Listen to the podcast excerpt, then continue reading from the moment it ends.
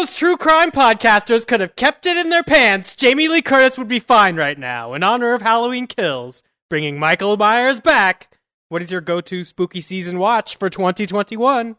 Uh, I'm Katey Rich, and there's a Muppets Haunted House movie on uh, Disney Plus, and my five year old won't watch it yet, but I'm going to keep working on it because I want to watch that. Uh, fun fact based on a Polygon interview about that movie, it took him 30 years to make this Halloween Muppets movie, which he's wanted to make for forever. This Muppet Muppeteer guy.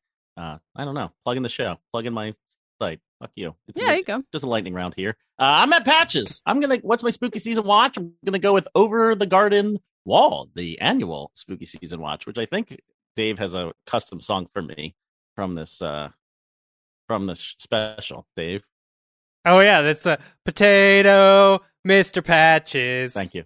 Based based on him being the potato bread of our sandwich. uh, I'm David the Seven, and I already watched The Great Pumpkin, so I think it's gonna have to be Casper for me again. And I'm David Ehrlich, and I'm going to go with a movie I actually have not seen yet, uh, which is the Noomi Rapace slash Lamb horror movie, Lamb. Uh, and I am going with it for purely logistical reasons because next week, when I go on my highly anticipated vacation, most hype vacation of the year, a vacation that will see me going barely any further than my couch, uh, I am going to go one morning down the street and see Lamb by myself at like 11 a.m. on a Tuesday. It's gonna be fantastic. Eleven, a lamb, eleven. I'm trying to make lamb and eleven Ooh. a pun Mm, here. A mhm. lamb, Good, a bad. lemon- I lemon. I could hardly care less. I'm just excited for the Lamb. Gentlemen, you can't fight in here. This is the war room. Fine, I can hear you now, Dimitri. Clear and plain and coming through fine. I'm coming through fine too, eh? Good. Then, well then, as you say, we're both coming through fine. Good. Well, it's good that you're fine then, and I'm fine. I agree with you. It's great to be fine. It's, a podcast. Hello and welcome to Fighting in the War Room, episode 369. It's Pandemic 82. It is the week of Wednesday, October 13th. That's the date that in the year 54, not a typo, 54, Nero succeeded Claudius as the Roman Emperor. I was so happy to finally be able to use the first one on the page. I mean, I don't know that much about my Roman history, but that seems like a reasonably. I think All About Uh, Eve also moment. opened, and like we're an entertainment podcast. But I was like, oh man, fifty four. When when have we done one for the year fifty four? Was it an uh, an all about Eve situation with Nero taking over? Um, I already clicked away from it. Claudius. Uh, like, did he like shadow Claudius for years, then just take his place? Someone needs to tell me if it was a real all about Eve. Was it like the Idaho lieutenant governor who, like, when Claudius left the the borders of Rome for a hot minute, uh, Nero or the reverse? I can't remember who was succeeding who. Just immediately decided to like uh, ban any sort of mask mandates. Remember the story? That sounds like the kind. that kind sounds like the kind of thing that would have happened in uh, ancient Rome. yeah, So let's just let's just say Ancient yes. Rome was up in arms about mask mandates. Sure. Uh. I'm I'm unclear if I'm on what kind of punishment I'm on deck for if people haven't left us a review, but I hope that I don't have to. Do we have any reviews? Well, we we do have one review. Uh, I'm going to spoil the suspense, but I will say, based on only having one review, that I feel like the people out there have been Stockholm syndromed into enjoying hearing about the latest conquest war on Star Wars: Galaxy of Heroes too much, Ooh, and that are sounds eager like now. a confirmation bias to- right there, David. I, I mean, it's just the, the sense I'm getting in the air, sticking, you know, licking my fingers, sticking it up to the wind. That's what I'm picking up. But Dune, Robert Frost, Dune, uh, maybe our old friend Robert Frost, who is now just hyped for some desert power, uh, rebranding himself for another review, has left us one review, and there are a lot of sevens in the headline here. There's Patches seven, Dave spelled regularly, David's Ertl seven. There's two sevens there, and Katie Riches also has sevens, maybe in honor of 007, but also this review is left on October 7. Um, hi, y'all. I was wondering if Dave Seven or anyone else would be checking out the Denver Film Fest. I want to plug an animated short called Ghost Dogs, directed by my bro, Joe Kappa. It's been making the festival circuits, and I love it, and you should watch it if it's included in any forthcoming festival circuits. Also, Scenes from a Marriage episode when? David, you know Oh, which man. one. Don't make I a dumb uh, joke here. Mank for life. Has anyone watched this? Has anyone watched Scenes from a Marriage? Uh, I only watched the last three episodes. I feel like I missed the first two, but I was I able watched to 20 minutes in a figure out what was hotel while I was at a wedding this weekend, and it was them. I guess. Wow. I guess it's a spoiler, but they they get divorced, and then they what a choice to watch on during a, couch. wedding weekend. What? Why did you watch this while you were traveling for a wedding? Because I'm just like endlessly scrolling, half drunk, uh, in my hotel room, just looking for something That's to a- watch. And Yeah. Spectre was on thrill? FX, so I went to. oh, Boy. I went. I ran My- away and went to Seeds of a Marriage. My wife went out real- for one night, like last week or the week before, and that was the night that I happened to catch Scenes from Marriage on TV. I was sitting there alone in my apartment watching Wow. this fucking like brutal throwdown between Jessica Chastain and Oscar Isaac. Uh, yes, Dune, Robert Frost Dune. Um, I, I, I'm not entirely sure the context of your question. You're saying Scenes from a Marriage episode when, and then you say you know which one. Are you talking about a particular Scenes from a Marriage episode or episode of the show? I, we think you're talking about or Oscar or Isaac's does he mean the ori- Does he mean the original scenes from Marriage? Oh no, uh, Katie, I think you're absolutely right. I think, well, I think so. I mean, I think that's right. And I think they're referring to the new scenes from a marriage rather than us having to do an episode on Ingmar Bergman's. Um, I will Stay say, tuned for our conversation about Bergman Island in about five minutes. oh sure, um, but the uh, in which the characters sleep or almost sleep for the night. I think eventually they move. No, they do end up sleeping in that room in this in the scene in the room rather where they filmed scenes from a marriage. Uh, but the original, uh, you do see Oscar Isaac's penis for a second. It's a hot topic of the internet. In a Marriage, he is playing the most Jewish character of his entire career. Um, this is a show by an Israeli filmmaker, and he comes from a very Jewish family, and it's a major topic in the show. And he's uncircumcised. Interesting. Doesn't really seem Wow. committed to the role, Oscar Isaac, if you ask me. But uh, That seems. I mean, we live in an era of CGI penises. Like that seems like something they would have altered on. Like truly, right? I mean, I would have been I a great feel like IndieWire news would have been story. easier. I, how, do Um, we live in an era of CGI penises? I mean, I feel Where like have we've we seen seen plenty of CGI penises? not CGI, but like and like. I mean, we, we live in an we're era not that of CGI penises. Yeah, you know, the only CGI that, penis I I can can think- think, of is the um, Onion article about Michael Bay's Teenage Mutant Ninja Turtles, where they added, added those big green dicks to the Teenage Mutant Ninja some- Turtles trailer. somebody really needs to watch or rewatch Zack Snyder's Watchmen. I was going to bring up Patches. Zack Snyder's Oh, Watchmen, yeah, and I was good also point. obviously thinking of the prosthetic penis in Boogie Nights. Anyway, what I'm saying is And there's that another there's another big prosthetic faked penis movie coming this fall. Get excited. Um, Wow. Wait, what? How Anyway. dare Well, you, to- uh, to how answer- you score the Clifford movie that way? To answer the other question uh, more succinctly, good thing about uh, Ghost Dogs here. This is a rescue pup that discovers its new home possessed by the family's deceased pets in its mind-altering Pests. horror. Pets. The family's deceased pets in this mind-altering horror. Um, it is playing at the Denver Film Festival, but good news for me and other COVID-averse people slash people not living in Denver. It'll also be available on the virtual festival uh, shorts program, which will be available online from November 4th to November 14th. You go to denverfilm.org. So, yeah, I'm going to catch Ghost Dogs now. I can see it safely, and it's Colorado native. Let's do it. Joe Kappa's Do- Ghost Dogs. Yeah, please plug your local film. not only do we not have paid is it. advertising on this show, we now have free advertising for short films. Ghost Dogs If you very just cool. leave us a review. I didn't mean to cut you off there. Oh, that was but- good. That's I- good. that My works. entire Right. audio dropped out. You Yes, did the uh, right thing. Yeah. Oh wait, is it Shout out to over? No, Dogs. this is it. This is No, over. It's I over. haven't The- it I feel like it. I feel like Katie wrapped it up there. Dave- Sorry, David. I cut you off by accident, and then your audio dropped out. It was terrible timing. Anyway, Worked out. I was just trying to give props to Ghost Dogs and our collective bro, Joe Kappa.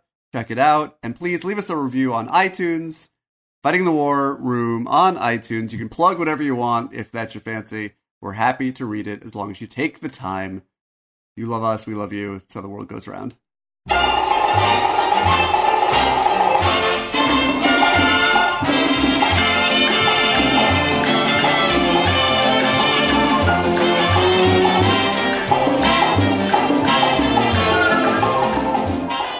Well, someone asked us to talk about scenes from a marriage earlier. We're not doing that, but we are talking about Bergman Island, which is scenes from a marriage.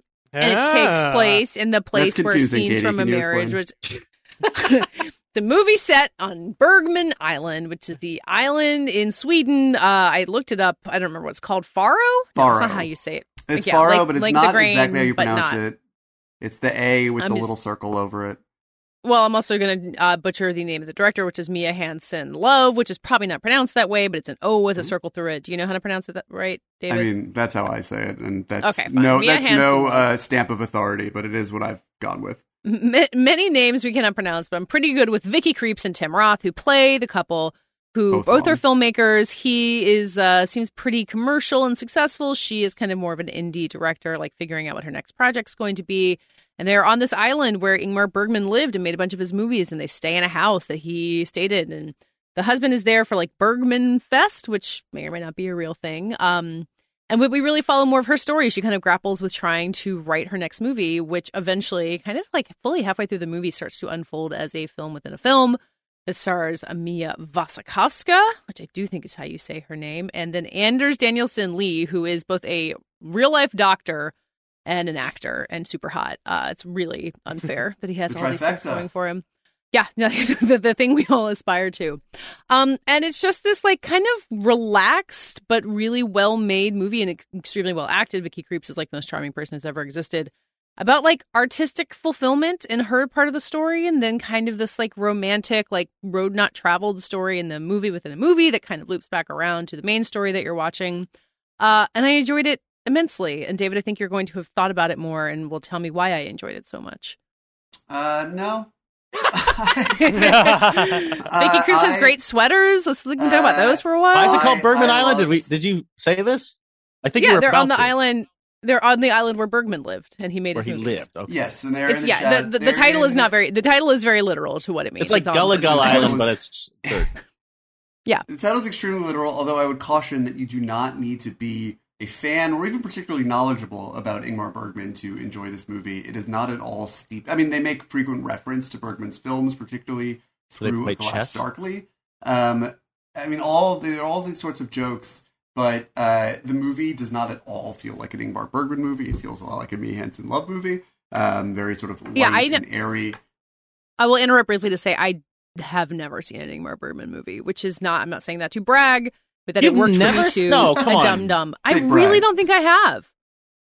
Like he was Um, never in. Like there was no Bergman in any of the film classes I took, and I just like I've been uncurious enough not to watch them. and yet then, so were you able to enjoy and feel as if you could appreciate uh yeah, I I know the- the, the general vibes of this concept movie. of Bergman movies about unhappy people on Swedish islands, and also the movie is full of these like pretentious film bro types who are like, well, here's what I really think Bergman was going for in this scene, and those people I know very well. That type uh, really registered, and I was delighted. mm, some even maybe speaking to you on this podcast right now. Uh yeah i mean and and so um it, it i it shouldn't be. Obviously a name like bergman island is going to be enticing to some people and off-putting to others. I think uh it, it should be neither you know so strong in one direction or the other um this is a movie i've been looking forward to for a very very very long time because mia hansen love is one of my favorite filmmakers alive um her previous films include goodbye first love eden uh things to come um, she is like seven for seven at this point, as far as I'm concerned. Um, and it was it's a movie called Bergman Island. I mean, it seemed like a um, a real slam dunk for me. Uh, it was originally going to star Greta Gerwig in the role that eventually went to Mia Wasikowska. Um, or was it Vicky Krieps? I don't know. I always get the confused. But um, be that as it may, uh, yeah, I love this movie deeply. It's very personal in the way that really all of Mia Hansen loves movies are, but this one even more nakedly so. Uh, she was in a relationship and has a child with the filmmaker Olivier Assayas, who, broadly speaking, falls into the Tim Roth role in this movie, and the slightly more commercially successful and famous filmmaker. Um, Vicky Creep seems like a, an easy proxy for her. And then um, when it seemed to be sort of settling into that vibe, and she's struggling with the idea of like if you can have a family and and also work, and there's some there's a line in the trailer where they talk about how Ingmar Bergman made some like 19 films or something truly sickening like that by the time he was 42 um, and he had a number of children at the same time. Um, more children i think by double at least than any of us have. But uh, was not around exactly changing diapers um, and was kind of a distant father as anyone who's seen his movies probably wouldn't be shocked to learn um, yeah, there's a um, there's a New Yorker cartoon that's been going around many moms on I know on Instagram that has two people looking at a big painting in a gallery. It says, you know, it's a lot less impressive when you realize that he had free childcare. Uh, Yeah. that's kind of the vibe. The vibe of how they address Ingmar Bergman in this movie. I mean, there is the Scandinavian childcare. There is also the uh, you know the the patriarchal idea of you're the child care Right. mother and I Yeah. um and not mother in the way that Mike Pence refers to his wife mother, but just in the generic mother of the children Ew. sense. Yeah. Um, and anyway, and then as Katie was saying, at a certain point, the movie within the movie, which stars Mia Wasikowska and Anders Danielsen Lie, takes over um, and has a sort of fresh po- uh, pop to it. Um, and the two plot threads, the two timelines weave together really beautifully, and then things get even well, uh, complicated isn't the right word, but a little bit more playful even from there as the movie rounds uh, third base. Uh, but it's really, I think, a story at its essence of artistic becoming, particularly for this one woman, um, or artistic liberation, really. I mean, she's already sort of come into her own as a filmmaker, but is um, looking to to uh, stand on her own two feet and and to reconcile with her past and some choices that she's made. Um, there is a personal connection with the movie within a movie, um, and just find a way to sort of live and create art a little bit more on her own terms. And being in the shadow of this great man, Ingmar Bergman, who touches every inch of the land on Faro, uh, is kind of an eye-opening experience for her, um, but not at all in some sort of prescriptive or didactic way, like so many of Mia Hansen Love's movies. All of them, really. I mean, it has a very light touch that sort of yeah, it's really over with a feather. gen- gentle, but like while still being really deeply emotional. Like it's very kind to its characters. Even like the Tim Roth character, I think could really easy, really easy be the like the distracted, like not caring husband. Like he's not he's not that. It's very careful about how it constructs all of these people. yeah, did you were you moved at all? Yeah, I mean, I think by the time you get to like you know the idea of artistic fulfillment, especially when you have small children, is very topical to me. And like I think it's when you like almost when you get to the final shot of the movie when you're just like, wow, this is kind of what it is presenting as an option to this character who I had really come to care about the Vicky Krieps character. Um, I was just so taken away with her for the most part and wanted to like do everything she does and wear everything she wears and like have a vague European accent. Go to like Faro and write in a do all of your Vanity Fair writing in a lighthouse or Yeah, a did it windmill make you want to go to an island and do writing and be smart and European? Yeah, I mean, Den- Denis Lenoir's cinematography has a way of making you want to go to wherever any of these movies are set. But it did, I mean, even though it is sort of explicitly about a, a woman's journey, it did resonate with me in the ways that you were talking about, in a way that, and this is a topic that we can double back to later this season. But as we're recording this, the secret screening at the London Film Festival of Come On, Come On, the new Mike Mills movie is getting out. And I'm seeing a lot of over the moon reactions, and I'm starting to get a very anecdotal, not at all scientific. I hate essentialist takes. Like, I'm not going to hold on to this, but feeling that the people I know who don't have children uh, are relating very strongly to this sort of like avuncular movie about a young child, whereas I and some of the other newish parents that I know felt nothing watching it. Um, Oh, we're anyway. gonna argue about come on, come on. later Okay, well. I guess uh, no. There you are, disproving my and the reason why I Not all not to stick to parents, essentialist David. takes. Exactly. um, this is these are why certain things are best said, uh, wavering on a podcast and not tweeted into the void. But um, the uh, anyway, Just yeah, that's out a, loud into that's the a movie that was ma- tailor made to my experience in some ways, and I felt nothing. This was more abstractly related to things that I know, things that I've just been able to sort of uh, that Mia Hansen loves movies has served as a conduit for for me, and I I was so in the pocket for this movie. I have been for a number of years, but it satisfied my hopes in uh, not only the ways that I hoped it would, but also in a number of unexpected ways. that really sort of different shape and tone and takeaway than I expected. Uh, I really, really loved it deeply and cannot wait to see it again. Uh, and it opens at least in a couple of screens in the big cities, New York and LA. Yeah, it's an on IFC Friday. release, so I expect it to be pretty limited for a while. But I would Yeah. imagine it will also be. Uh, I don't know watched if it at will be for feel a like it's while. fine- I mean, the the VOD Yeah, pipeline might- these days is so short. So. Yeah, and I like I watched it at home and felt fine about it. So I think it's like a very nicely intimate movie that you don't have to. Is scramble IFC to still screen. screening If you can see it on tons of movies at like um, uh, outdoor screening venues and, and drive-ins? Is, do people still go to drive-ins now that Yeah, everyone I was gonna take shot? take my chance to plug my local film festival, Film Plus Nine One Nine, which has an entire drive-in. I'm going to see Spencer at a drive-in. What could be better? cool! I know. I'm psyched. Um, anyway, Bergman Island rules. Mia Hansen Love, the greatest. She's already making a new movie. It stars Léa Seydoux, who will come up again later in this episode. Synergy, people. Synergy. Where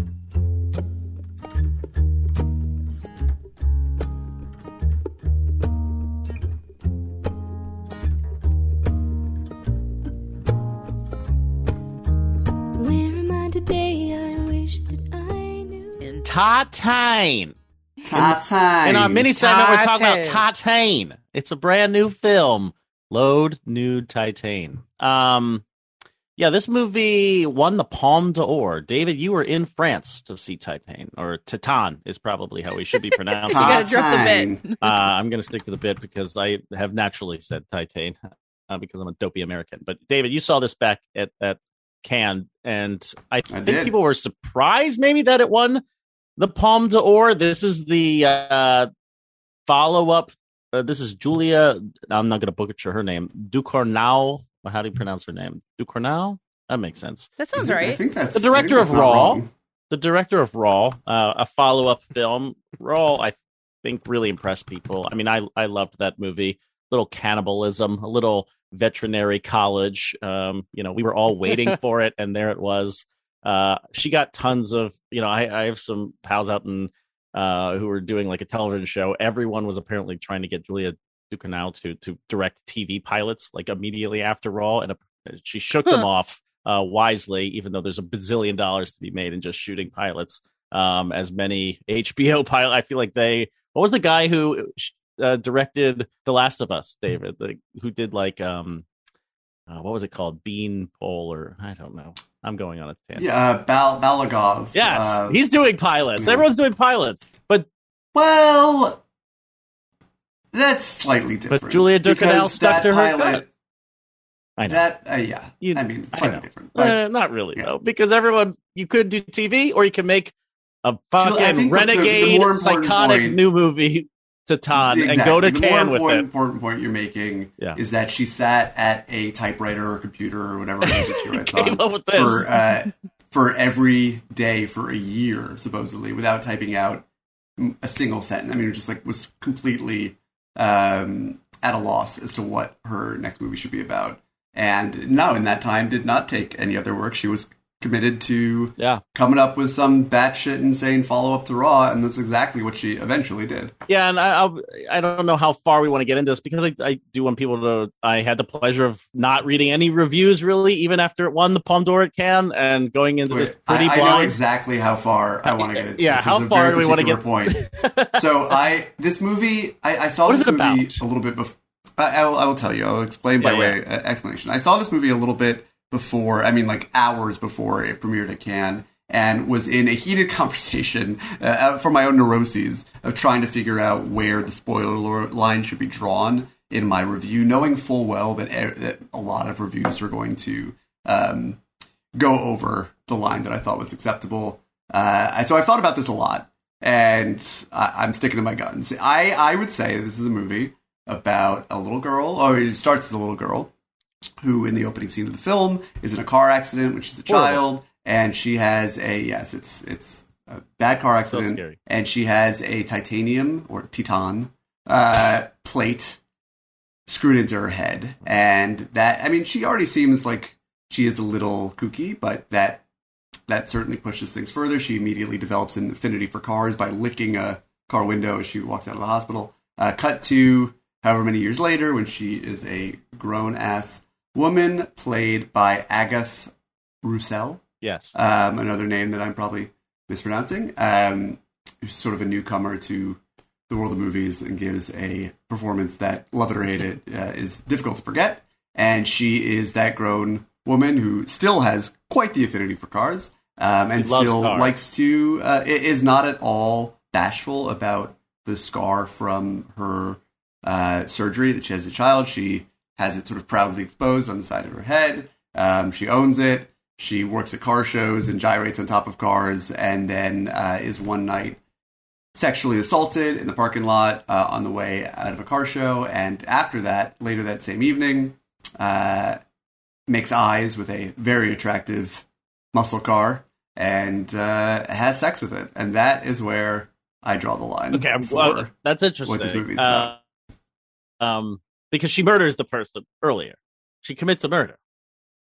We didn't. Sure. I mean, we all commit murders. I mean, it's not a big deal. Is- She ends up having a murderous streak. I feel like it is significant. Yeah. to, to say that. and like at a certain point, Vincent Lindon is a character in this movie. He plays a firefighter. His relationship to her is not worth going into now.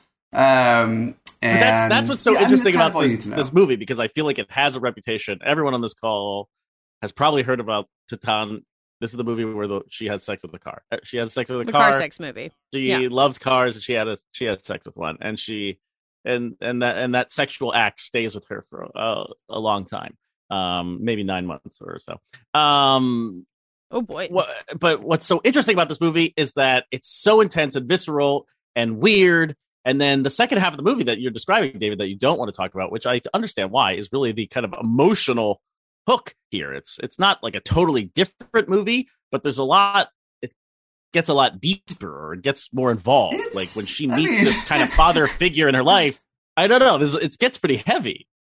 it, it, it it's not a totally different movie, but it's kind of a different movie. it's definitely shifting How- gears to continue the car metaphor. It's not a horror movie in the second half. It is not some sort of like exploitation Um, girl who fucks cars then murders people.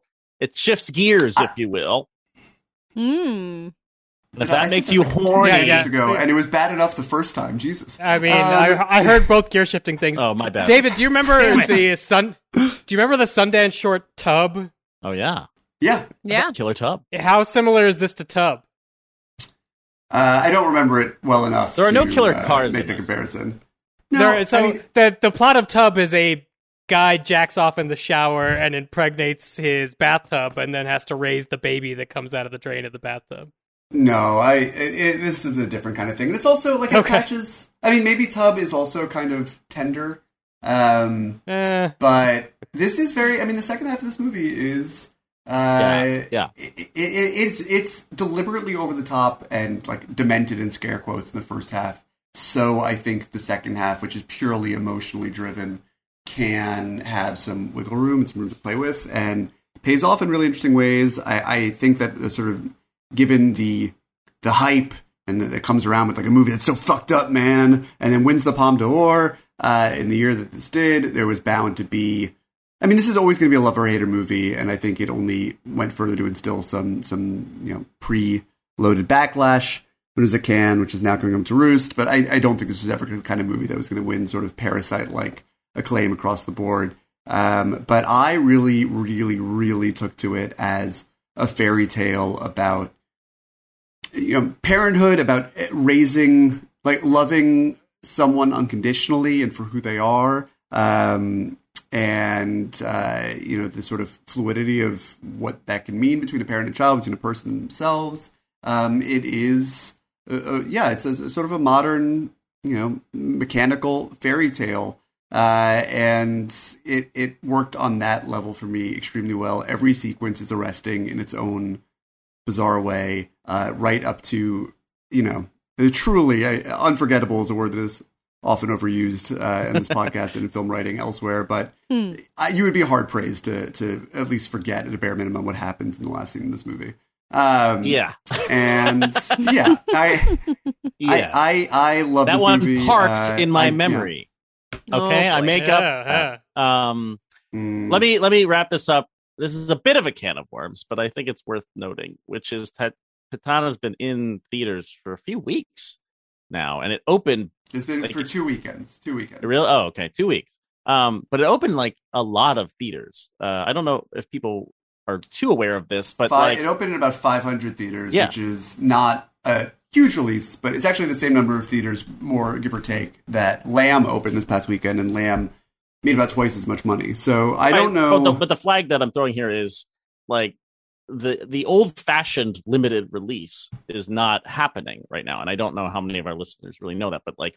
Peop- these movies are not opening in five theaters, and then fifteen theaters. I was going back and looking at like Parasite and how that kind of built Sure. momentum to something that grossed like eighty million dollars or something in in Mhm. uh, the U.S. It's unfathomable what Neon did with that movie, and here they're opening it straight into 500 theaters, and it's bombing. And I'm wondering if it's like, is it something that's kind of broken with that choice, or the need to do that in this blockbuster landscape, and then get Titan on PVOD as soon as possible, or like what is the play there? Did they overestimate that this movie had No, after Raw I came think- out? Like it's a it's it's like a horror movie, so everyone will go see it. Maybe. Well, they would have. They would have. I'm sure they would have loved, like any other company would, for Titan to make more money than it did in its opening weekend. Um, I do think movies like Raw, uh, certainly Lamb, have the horror bump.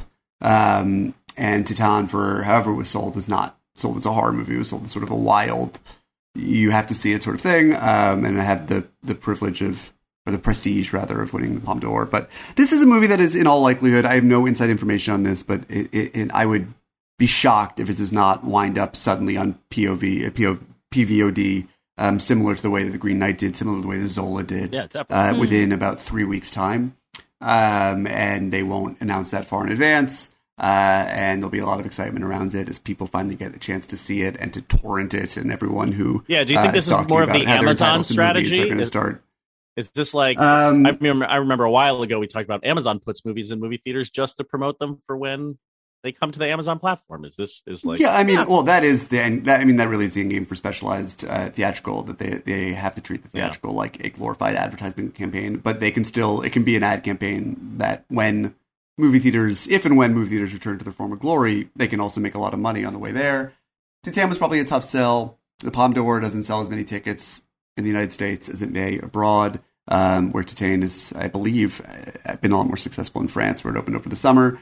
Um, and uh, yeah, I mean, it is what it is. There, the Reaganomics of the box office. I mean, trickle down does not work anywhere. It doesn't work at the the banks. Doesn't work at the box office. Uh, the fact that Venom made ninety Wow, million dollars opening Warren, weekend. jeez. Yeah, I mean, I, I just watched the Mayor Pete documentary, so I'm raring to go. I have all my talking points. I'm shaking. I'm doing my fist with the little thumb thing.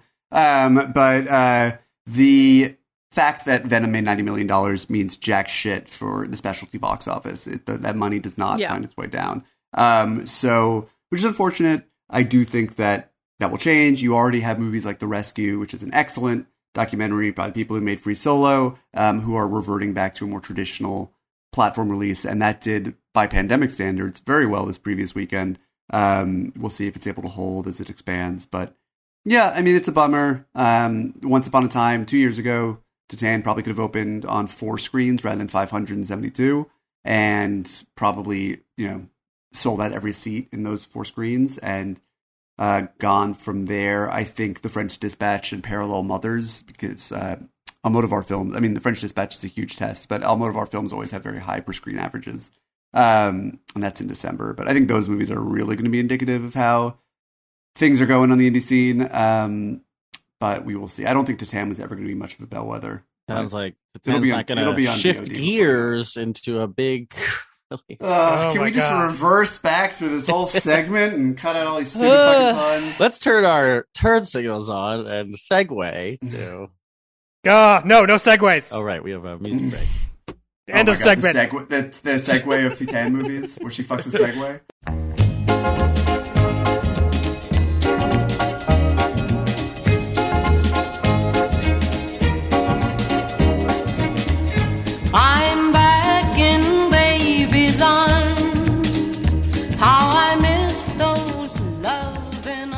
So, guys, we all went into theaters and saw the final James Bond movie in the Daniel Craig saga, which began with Casino Royale, where the uh, Eon company that owns the rights to James Bond was like, hey, we've got this guy. He's a sexist, but he's worth a lot of money. What are we going to do? So they they Jason Bourned him and cast Daniel Craig, and all the old crusty Bond fans like myself were like, "This is a short blonde man. Uh, this seems like it's not going to work." But lo and behold, I think uh, mostly because of Matt Campbell, who also did Goldeneye, um, uh, Who? Casino Royale was great. Matt Martin Campbell? Martin Campbell. Martin Martin Campbell. Martin Campbell. Sorry, guys. Can't All have a those guy named. Matt direct a Bond movie. The only me? name we didn't pronounce correctly on this very Eurocentric episode was Martin Campbell. It was Martin Campbell. um. uh, anyway, Casino Royale ended up being pretty good. Kicked off a new era of Daniel Craig Bonds. Sometimes those movies would have Hold on. diminishing returns. Can, can we just just asterisk sidebar? Yeah, Pretty yeah. pretty good. Pretty good. Yeah, pretty good. Do you like when you when you like walk through the Louvre and you see? Uh huh. I don't want to go with the Mona Lisa. What else is in the Louvre? Uh, when you that? see that other painting in the Louvre, Uh, everything, everything else. Go yeah, do you, you just shrug? You're like, yeah, pretty good. They they they, they, they, solid ground ground uh, single. Yeah, basically. What do you think a James Bond honestly. movie is, David? I What's your Casino definition of a James is- Bond movie? Is high art as far as I'm concerned. I Casino Royale really- is good, very good. I like it a lot. Oh, I don't know amazing. why Pretty Good was like. yeah, uh, I, I didn't take that as a diss. no, that's a diss. Considering what they were up against, coming off of No Time to Die with uh, Pierce Brosnan and having like no idea what to No, do with not the character. no, Die not Another die Day. another day. Die another day. oh God, No Time to Die is this one. anyway, wrapping up uh, the run of the Daniel Craig movies, we have uh, No Time to Die, which is Cary Fukunaga, who's like I think the last thing I saw him do was Maniac. Did he do another yeah. movie in between here and? Nope, Okay, so was it. Maniac on Netflix.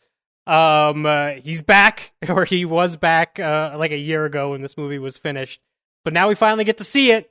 It's in theaters. It's long. It's like 162 minutes or some such.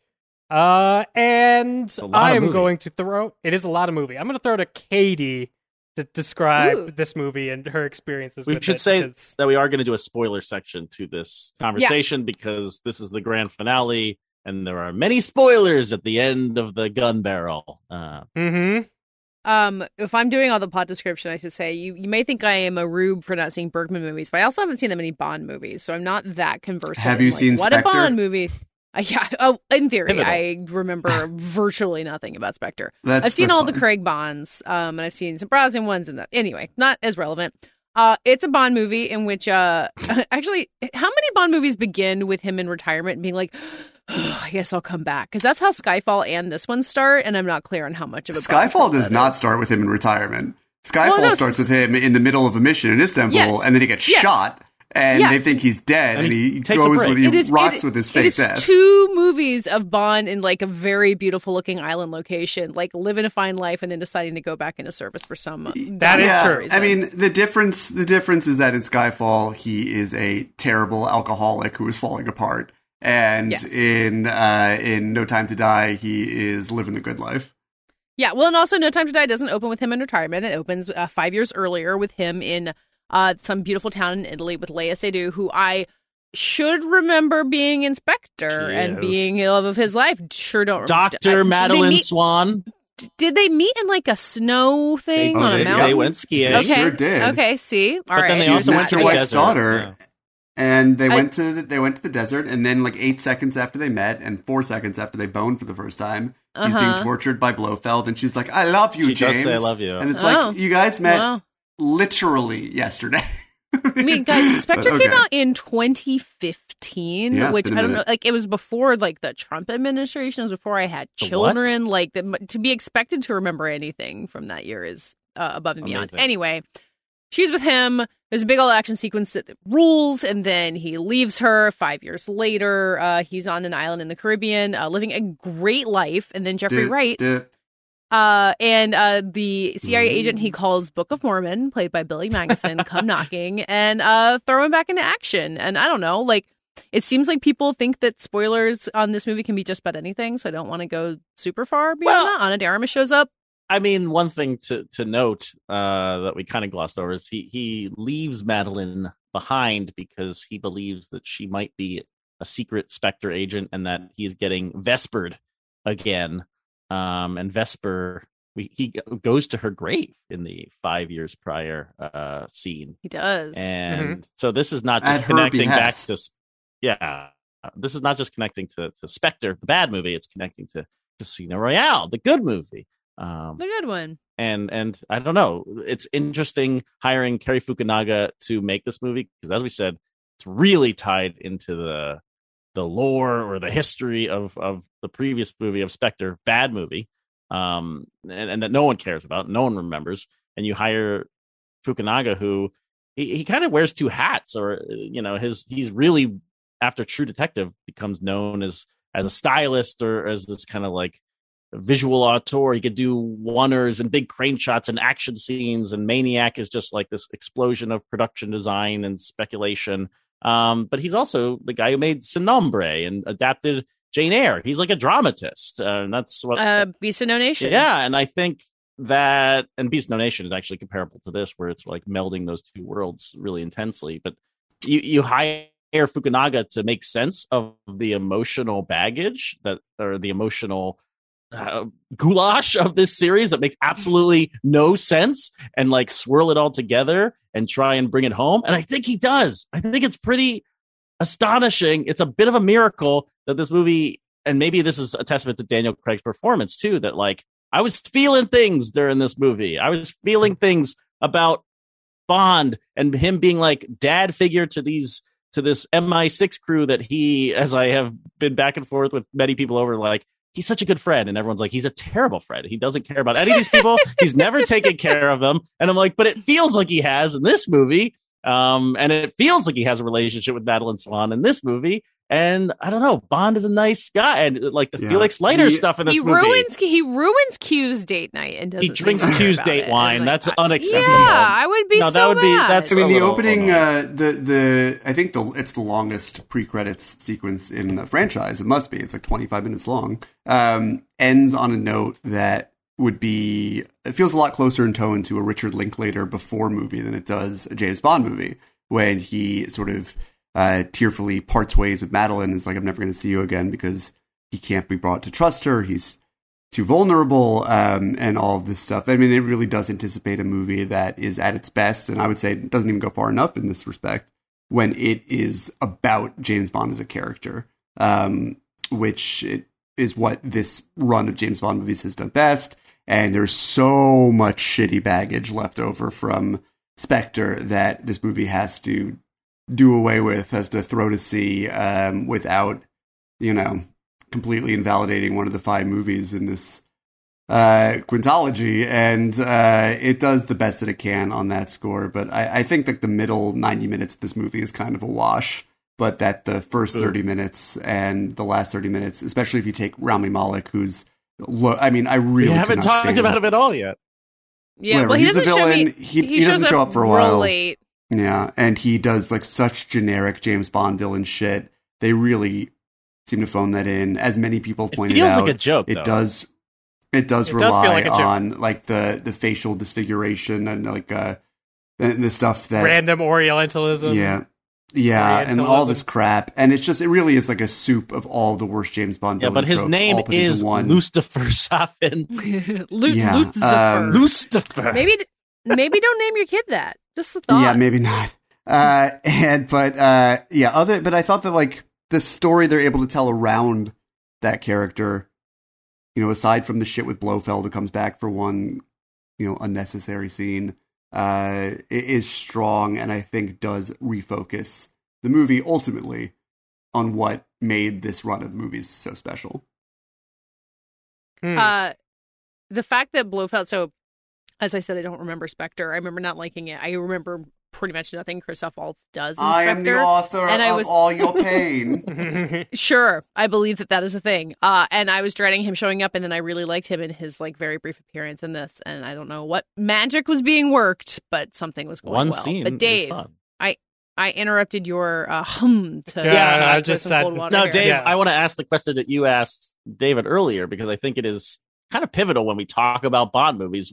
Everyone has a different idea of like what a Bond movie should be. I've just seen so much discourse in the lead up to the release of this movie where people are like, the only good Bond movies are the Daniel Craig ones, and everything before it is like old fashioned. It sucks, and they are not modern enough for me. I will never watch them. And I'm like, I want to. I want to say Bond, maybe every. Bond movie is like a generational thing.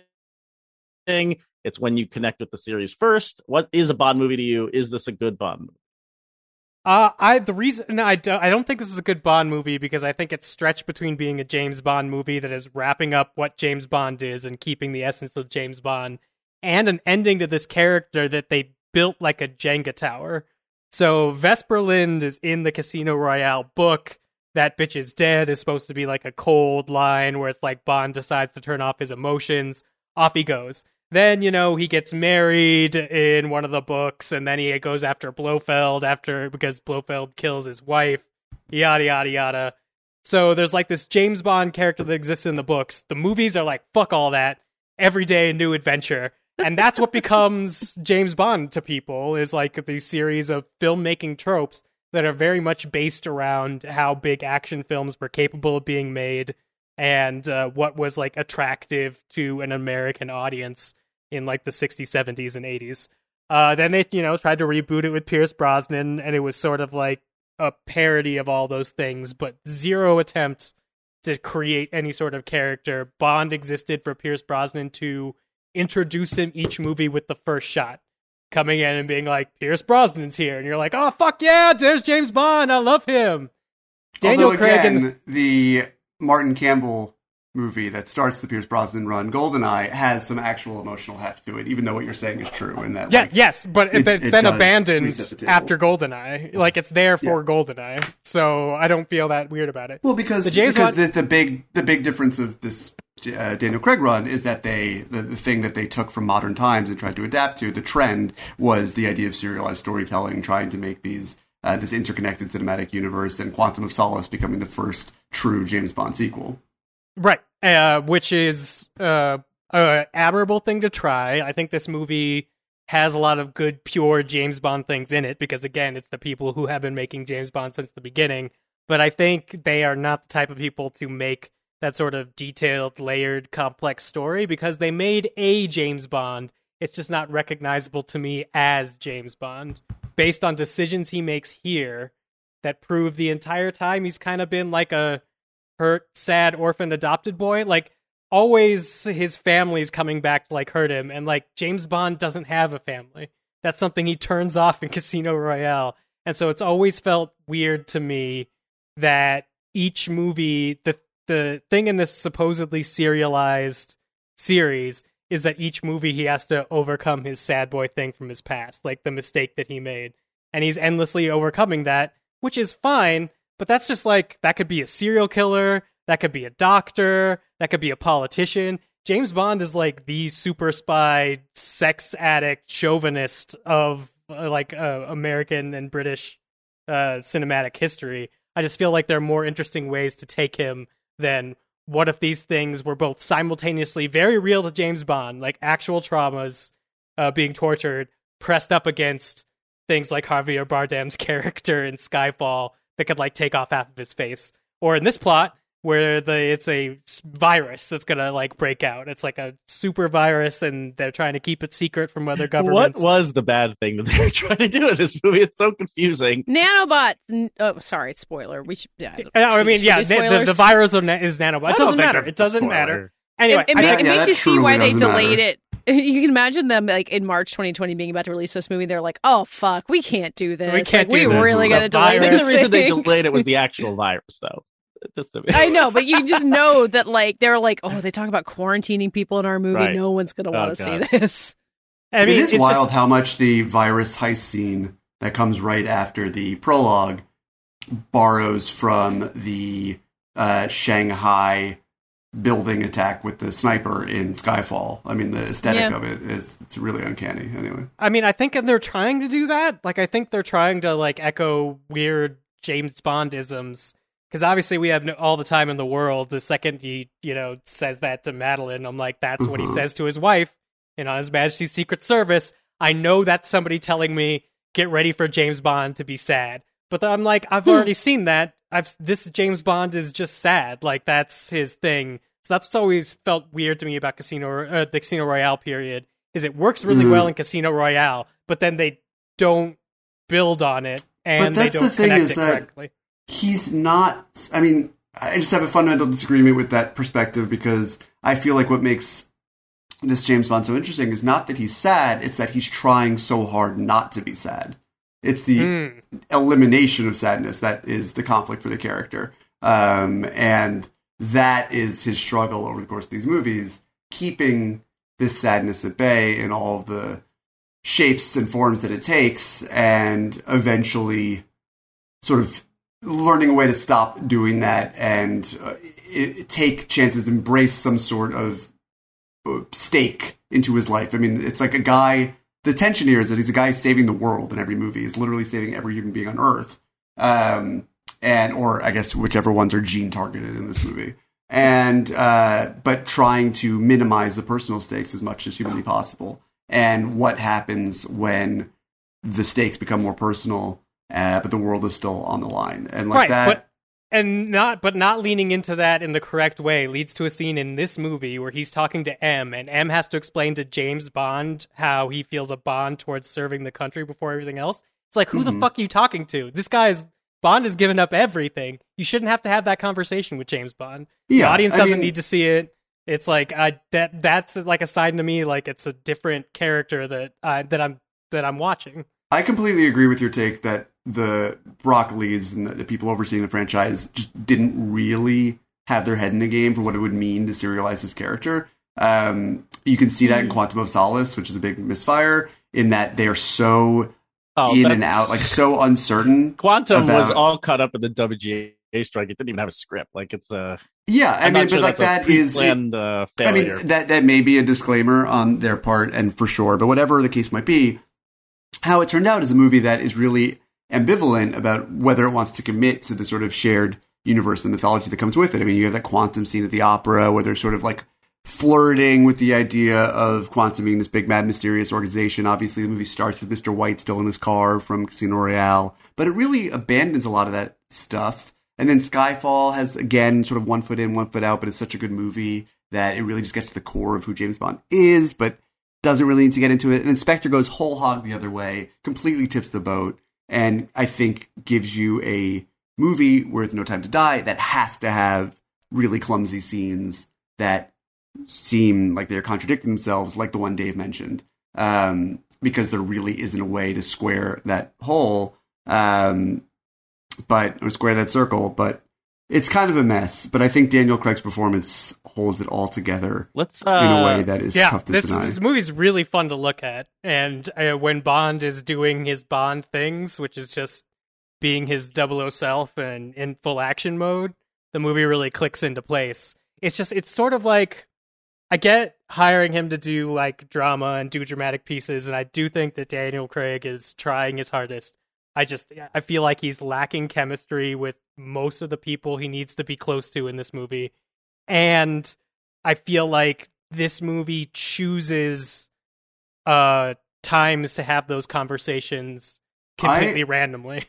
I would argue, maybe with a touch of devil's advocacy, that, especially having just watched Spectre again last night and just remembering all over again the ways in which the movie doesn't work, but the Madeleine Swann thing where she's like, I love you, and you like, see that relationship take root, it, it feels so forced even then um, that it, it does. I, I think it's probably a fair take to say that James is consciously forcing the issue or subconsciously forcing the issue that like he knows that Vesper Lynd is the one true love for him, and he is just trying to funnel all of these humanizing feelings into his relationship with Madeleine Swann by hook or by crook, um, because that is where the trajectory of his character is going, and he knows that she's sort of his last chance for him to do that, but that he doesn't necessarily love her as more than uh, sort of a vessel for those feelings. They've created a character where that's definitely possible, but they don't put him in a movie that gives him an opportunity where he can say that to anybody.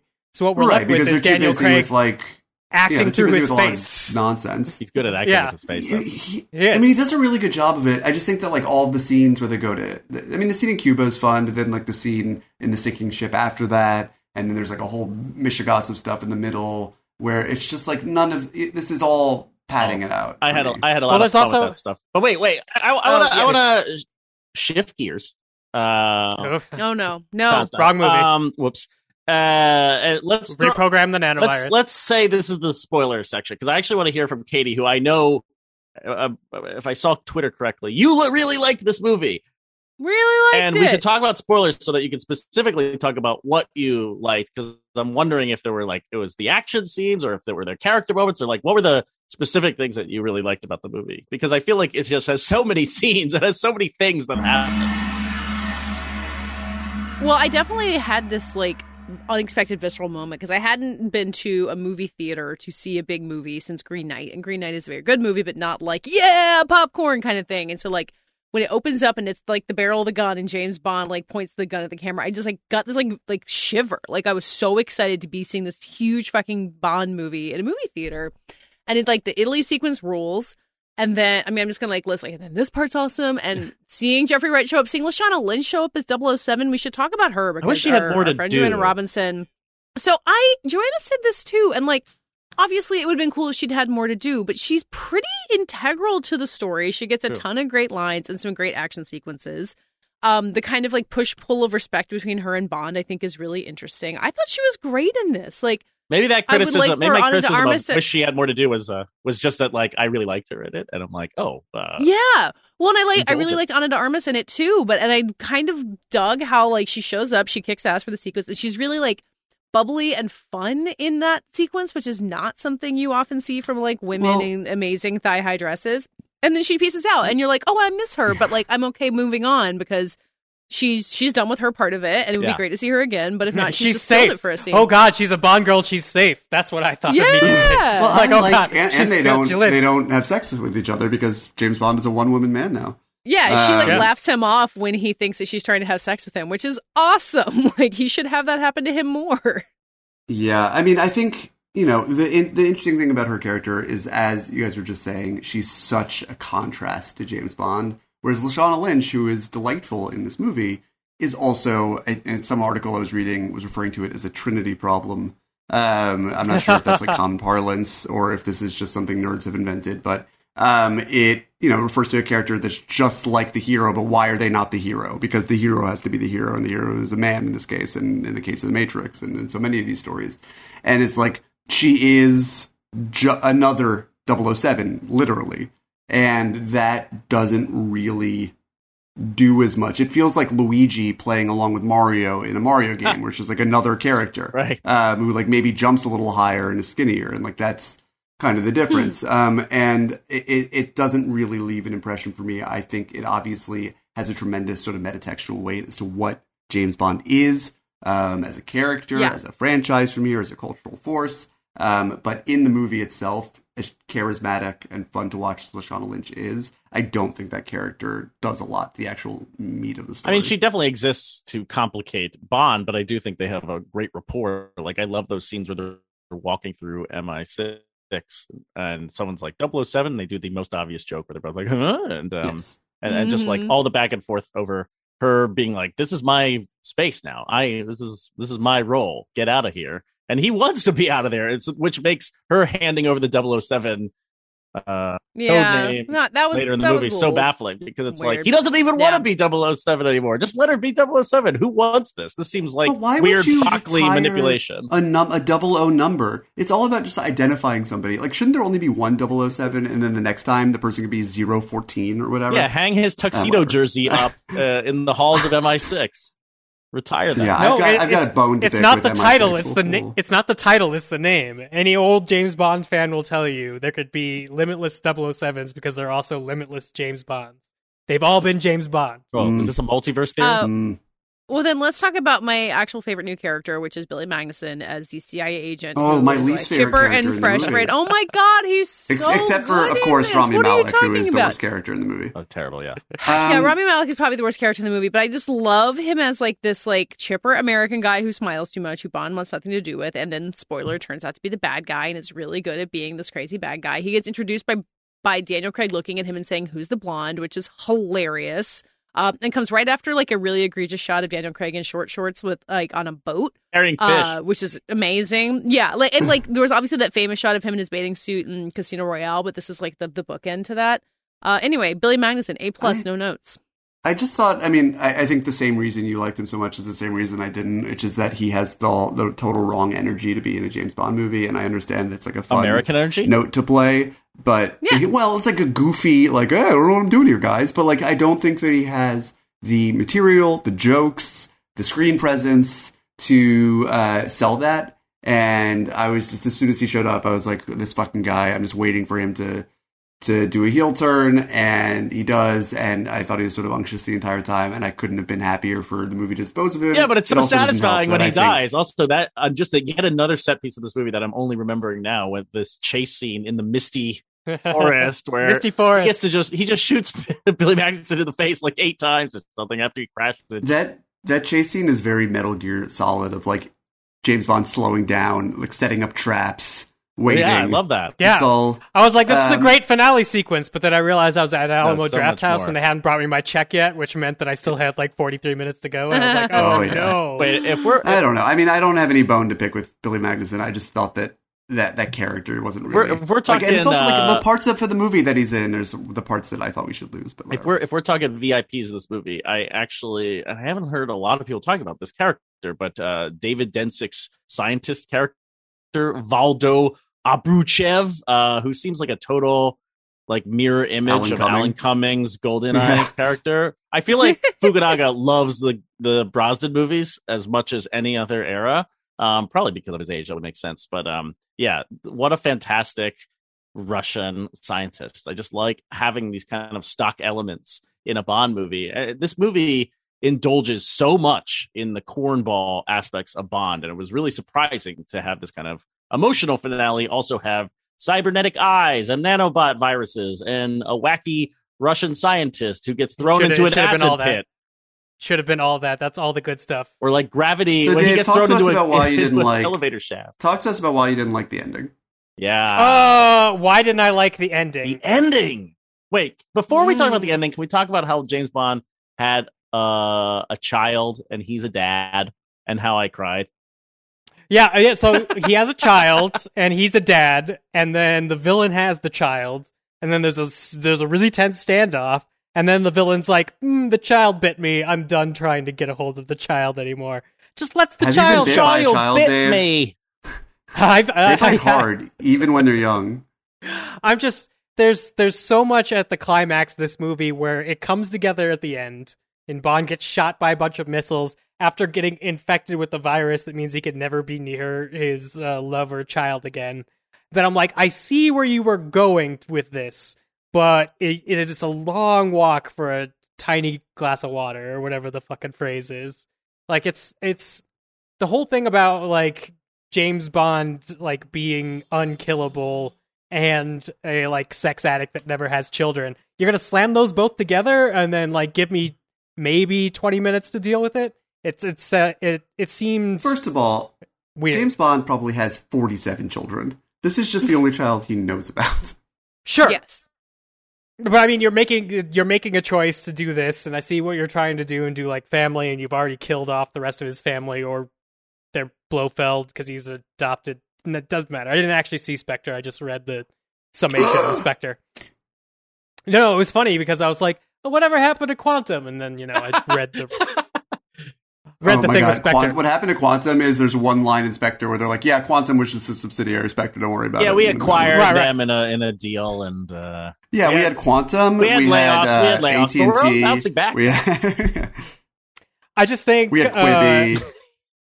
it's a big move and it's not a big move. They earn it just by uh like katey's saying like the last time we saw bond on screen was pre-trump presidency and like as somebody who was alive and of critical thinking movie going age when casino royale came out i've been on this trip with everybody except for spectre and they've earned the ability to try this. Does it work for me? Absolutely not. It's just one of the things in the movie that Rings is not a James Bond movie somewhere at its core. I love he goes to a party and there's an eye on a pillow because Blofeld's been talking to himself and he's been controlling Spectre with the fucking eye and he thinks he has Bond in a trap, but no, the crazy nanobot gas has been programmed but to take Spectre out. That's how fucking insane Bond is. That's uh, But the it's Odd like, Job when Bond. you do- that's the Jaws Bond. That's the Moonraker Bond. That's the GoldenEye serious Bond. When you do serious Bond like these movies have, it's a fine line, and that eyeball, because it was once attached, I guess, or not, was controlled to Blofeld, um, is across the line for me. I just like everything to do with Blofeld, in Spectre, and this movie is on is on the wrong side of the line for me. It's just Like- too silly to like- compute. Well, I mean, again, it's just it's trying to be both of those movies. For me, in Italy, when the car and the motorbike are trying to get him on the skinny bridge, and he has to dive behind like the block to like get it out, and then he gets the motorbike guy and he's choking him, and the eye pops out. I'm like, fuck yes, Yeah. James Bond, Yes. let's go. Also, the part where Ralph Fiennes says, "Q, hack into Blofeld's bionic eye," and it just it just works. And you're Yes. just, I hope he enjoyed saying that line as much. I as wish he had just like done it. hand waving as he was saying it. Like, okay, cybernetic eye. hack Just a that, quick, yes. a quick sidebar is that this the town in Italy where they filmed it is called uh, Matera, and it is the umpteenth reminder that one of the key things about James Bond movies are the locations and using real life locations in truly psychotic ways. Whether it's having motorcycles along the top of the Grand Bazaar in Turkey in the beginning of Skyfall, or uh, you know the whatever the fucking satellite place was in Goldeneye, or whatever the case might be. And the one thing I think above anything else, above who plays James Bond or what they look like or where they come from or any of that shit, that I think is essential to the future of this franchise if it has one, is keeping seriously insane location cinematography the number one thing on the yeah, call you, you I mean, can't like, you can't shoot a James Bond, movie in an Atlanta soundstage. You cannot. It is the antithesis of that. It is the repudiation to the Marvel Cinematic Universe. And it works. sense. Like It no matter how bad this movie will be, they're always. I mean, Yeah. I was watching Spectre, part of Spectre on FX the other night, and uh, I it was spe- specifically the part where they're being captured by Blofeld. We were describing Madeleine Swann saying "I love you" in the weirdest way possible. But then, what's the next scene? Uh, Bond runs out of the compound, just shooting people left and right from far distances. Amazing. Um, but it's a real compound that they run to the outskirts of, and then they set off the biggest explosion in movie history. The entire building blows up. It's real. They did it in like one take, and it looks incredible. Um, it just even on television in a shitty movie, Bond movies are still prevailing, and I think yeah, at some level, I love. is- I which is really why- enjoyed No Time to Die, beginning to end, because it's just pulling these moments out every every other second. hmm Wh- Which is why that like oh God, I hate to go down this road and and in a conversation that Shift I'm sure gears, is clogged sure, a yeah. zillion different shitty subreddits and shift gears uh, into fucking Fuck your park with this. But like, why Christopher Nolan seems like uh, such a such a natural choice to direct a Bond movie? Whatever. But now he's already made like I mean, isn't that just what Tenet? Yeah, was, I mean, it would seem redundant. You're right, but like, that's also like that's. I guess. I guess what a better way of saying it is like, that's the lesson that he learned from these movies and takes into his own work and makes his stuff stand out. which is really valuable. That like there's you know like Christopher Nolan and Bond franchises are among the like five entities that can make an expensive globetrotting movie like this these days. So like God love hmm. them, let them keep doing it. Let let's have two. Mhm. You guys want to talk Yeah. about what you want the future wait, wait, wait. Bond to be? Before now? we talk about the future Bond, we didn't actually answer the Okay. po- question posed at the beginning of our spoiler section. Bond dies. Bond, they kill James Bond. They killed him. He got exploded by millions of missiles. The only way to kill Bond. it's Bond. as if Daniel Craig was like, "I'm absolutely not coming back. You cannot leave a love backdoor that. option for me to be in the next one. I Pat am just done." said to me before the movie started, "Do you think that will happen?" And I said, "Uh, "I don't think so. Nah." and then they launched a hundred missiles at his face, and he blew up. Uh, I loved it. I As loved soon that as, as soon as he said, as soon as he said, we have all the time in the world in the like second sequence of the movie, I'm like, fuck, they're gonna do it because that's and his his daughter's stuffy coupling up with it. Like that's so sad. She's gonna miss that thing. She doesn't know him. she will. well, she can't. Yeah, but she can just What- go and- back and watch the previous 24 movies and be like, oh, okay, so he was Sean Connery, and then he was.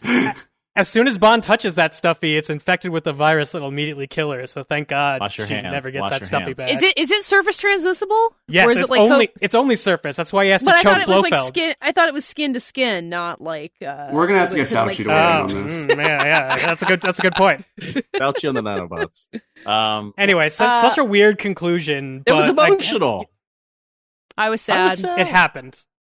Uh, but I, the the whole like love story between him and Madeleine Swann is I still like didn't. But that moment into, is but, not you know, about the but that kid. moment is not about Madeleine Swann and him. It is about him, the country, his service, his life. It's like opening the bomb doors to just it's self-sacrifice. It's it's what he can't do. He always has to keep fighting, and here he is not giving up. He's just ending. I just I, I thought that was I like that. I like the hall- the hallway fight up to open the gates the first time. I dig that because I think that does accomplish what you're talking about. It's the Good- second good oneer. act. Yeah, it's the second act of that where then he has to fight Safin in a pool and get punched with the vial of mystery virus that that, that seems to uh, reduce it a little bit In But my I think this should happen to. I mean, given the, the nature of the character and how he is effectively infinite and eternal, I mean, I think this should happen to I don't know fifty percent of all James Bonds at the end of their run. Like w- this is uh, a Yes. completely valid one of two options to retire the actor and then start But it- somebody new. it would never have and we were made treating it like an existential crisis. But you know, of course, it would not You have couldn't have killed with, Pierce like, the Roger Moore. Bond. Yeah. Right, Yes, and, yes, and you like could. this is the first. Well, this He is did. The, the thing. Is, And then Daniel Craig was back with a different M, and we're just like, that's James no, Bond now. No, like, you couldn't have killed the, the No, no, most no, severe but- thing they could have done with Pierce Brosnan, which they did, is like dunk him his head in ice water and torture the him in North Korea. the stakes just weren't high enough to for it to make sense with Pierce Brosnan. Um, it's the only. This is the only reason they could have done it here is because they actually had the dramatic ramp up for it.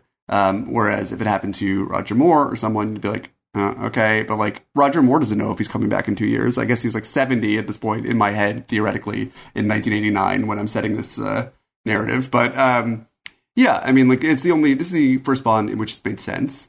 Uh, and I assume that if they do continue to make more James Bond movies, they will have that sort of deeper emotional core, and it may make sense again in the future. But we're having such an and he went out crisis wearing about a it, and sweater. I think like- that's really important too. Katey, do you agree? Mm.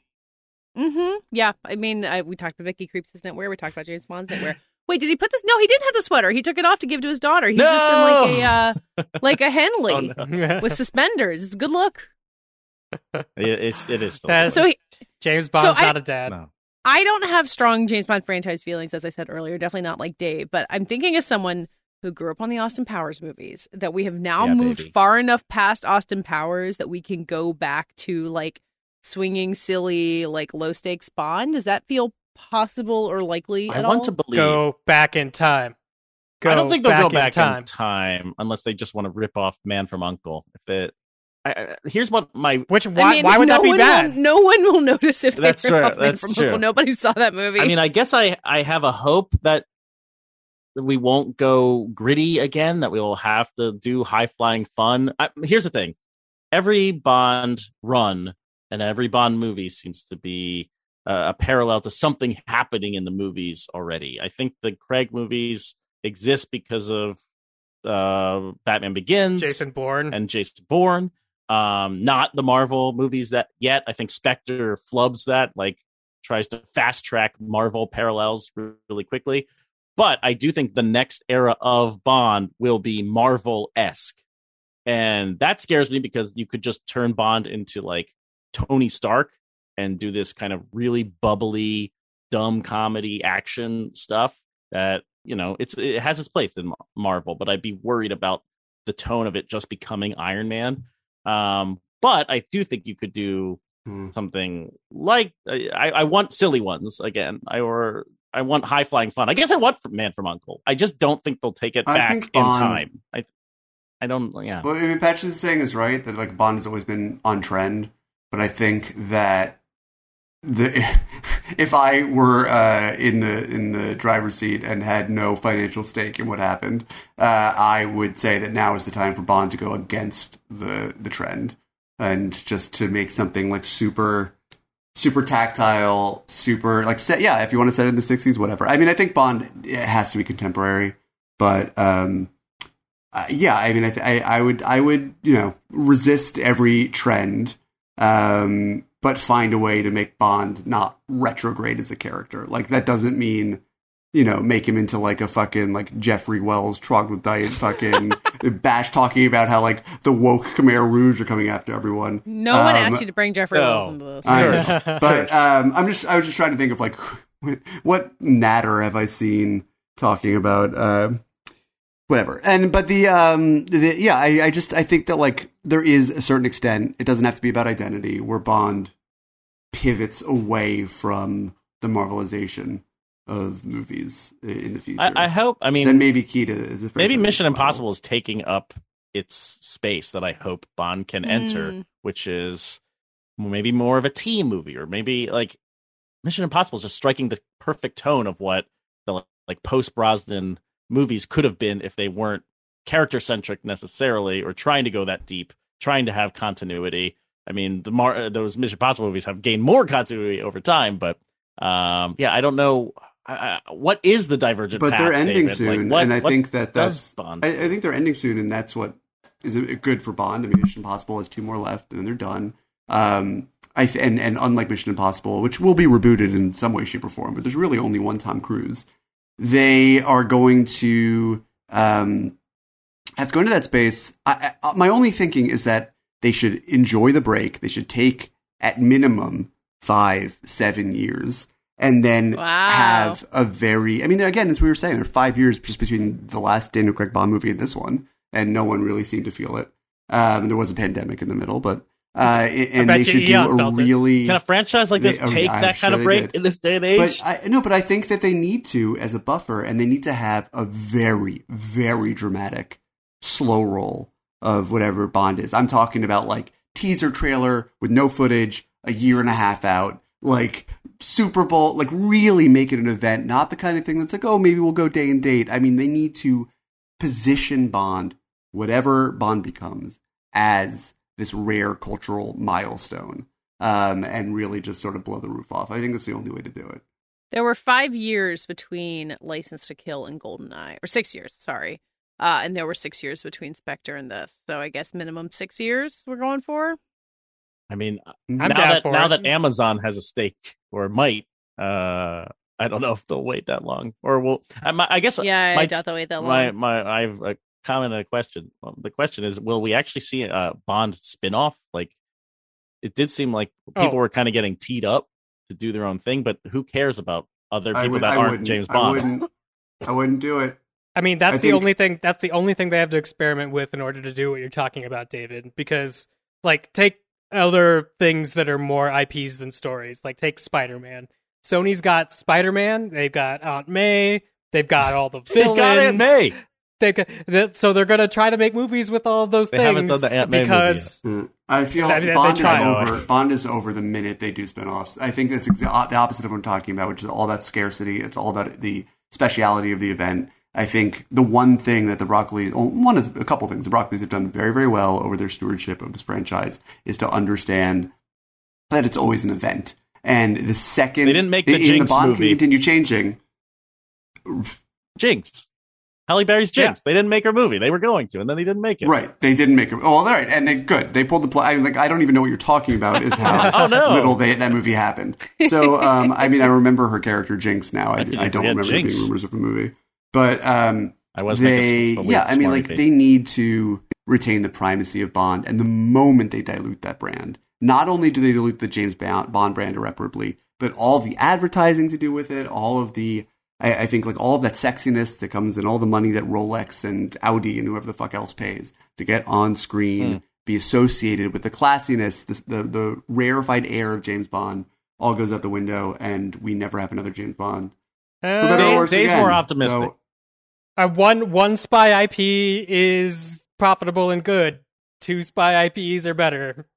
I don't know. Yeah, it does seem like you can burn the Bond franchise out. There's just no, there's no element of it that anyone wants to see isolated. We've trans we've transitioned in American movie going to oh hey that's the same actor that's cool that feels like Sure. continuity to no it has to be a different character so I feel like Bond's always had a fantastic backup group of possible spin-off characters we've just never seen it yeah, I feel like that's very that easy He to do. remains James Bond, regardless of who plays him, is because he's James Bond. And oh yeah James no Bond can't appear in these things uh, but you build to James Bond through like your James Bond Yeah, Jr. you're- They did it as a cartoon. Let's do it as a live action.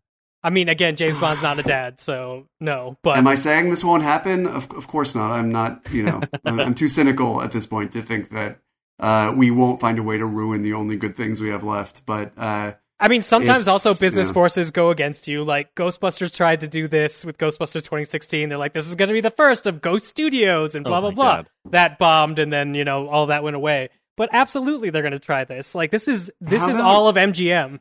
If this how about crumbles, they just make a online Mobile mobile. Oh yeah, strategy RPG? where all your favorite characters Mhm. show like. Star Wars 007 Galaxy of Spies and just leave it at that. They'll make Perfect. a fortune off of that. I will personally bankroll the next James Bond movie. in the Wow. yeah, years. yeah. Why You're is hearing it here GoldenEye 64 first, not on not coming to the Switch with the first round of N64 things? That's a, that's, a polygon. I think Wow. that's complicated actually with Rare and uh, licensing of the Okay. movie. I don't think. Let's wrap this Here, up. let's wrap don't it up. by- Donkey Kong's in I have a everything. better. That's a rare. Here's the better thing. I want an old man Bond movie starring Pierce Brosnan. One off. Just give me old Bond. Like Logan Yes, with Bond. Logan. so but you Bond. want him to do? Oh no! Sean Connery did that with Never Say Never Again, and it was weird as fuck. You don't Okay. want that. What about if we do a Bond movie that is Mamma Mia with three Bonds trying to figure out who was the father of the, the love girl on the I island? love it. So you get Brosnan and Daniel Craig Let's- and I don't know whoever the Whoever's alive. and the, And they're all the. Mamma Mia. Timothy Dalton comes back. Oh, I would def. I would definitely watch this movie. Okay. Do you th- do you think the next one will be a white guy? Everyone just No. put your cards on the table. I. I, I don't think so. I'll say yes. I think Yes. Just. I I, mean, I. I also don't think it so is, I win. my pick has always been. I don't want it. Yeah, My pick has always been Dev Patel. That's been my guy.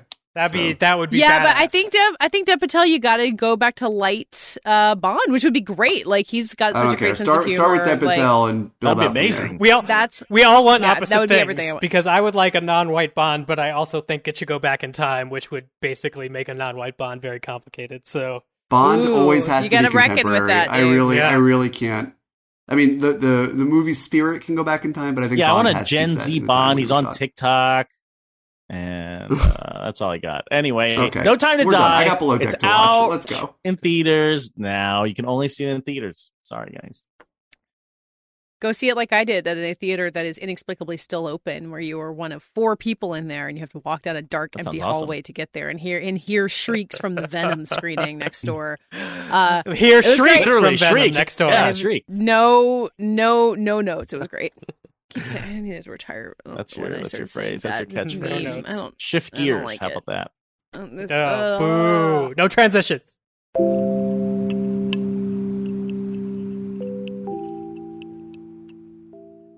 That does it for this week's show. We'll be back next week talking about just the spiritual opposite of Bond in every way. The Babysitters Club.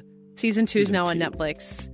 You can all watch. Uh, I do not expect you guys to have watched every episode the way I have, but I really look forward to finding out which one of you. Actually, I'm gonna I'm gonna spend the next week thinking of which babysitter all of you are, Thank and then I want you guys to come back and tell me Oh boy. uh, what you think, and we'll compare notes. okay. Uh, Timothy Dalton. Uh, in the meantime, tell the people who you I'm. Matt Patch, senior editor at Polygon. I'm on the Twitter at Mr. Patches. We have a website, fightinginthewarroom.com, where you can listen to all the old episodes. Yes, the last James Bond movie came out six years ago, but I bet we did a podcast about Spectre that you can listen to. I would be, I want to go back and listen to that. I, who knows what we thought? I bet we loved it. I'm going to hear me talk in detail about a movie I don't remember at all. It'll be Perfect. fascinating. Uh, I'm David Ehrlich. Uh, I have some good news for everyone, which is that I am not going to be here next week because I'm going to be on vacation. Uh, yay! But I look forward to listening to that episode and figuring out which babysitter I am. Uh, I hope I'm the one that correlates to Larisa Oleynik from the Babysitters Club movie in the 90s. I don't know if that makes sense in the Babysitters I don't know. universe, but I don't know if you're fingers crossed. of a Dawn. Um, what, ha, tell me how I can change, please. I'd love to make that happen. Um, you can find me on Twitter at David Ehrlich. You can find me on vacation seeing Lamb next week. Hope it's good. Uh, you can find all of us on iTunes at Fighting in the War Room. Go on Fighting in the War Room. Leave us a review. We'll read it live on the show. It'll be read by someone else next week. What a, a rare chance. Seize the day. Carpe diem. Leave us a review.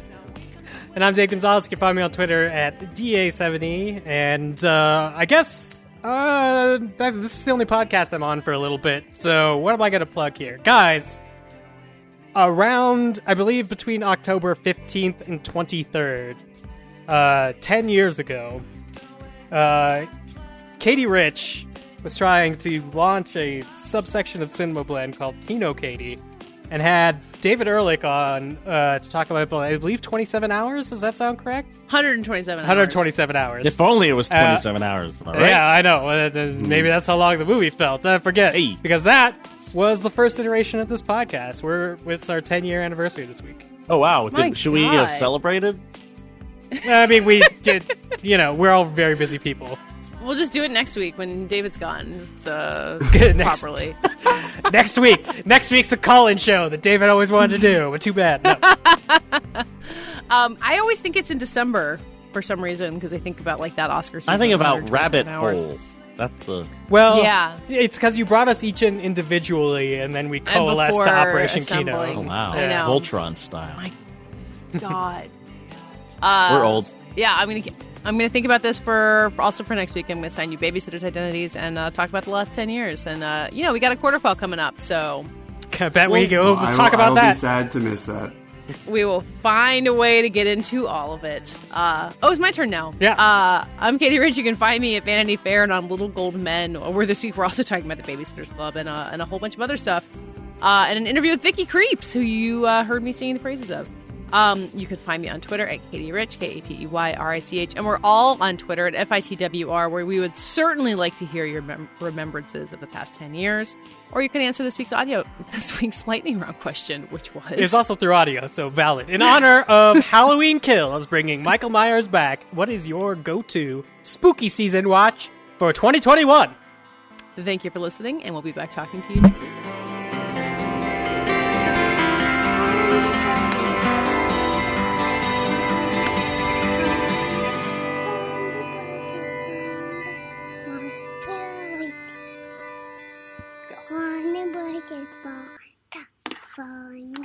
Falling down, falling.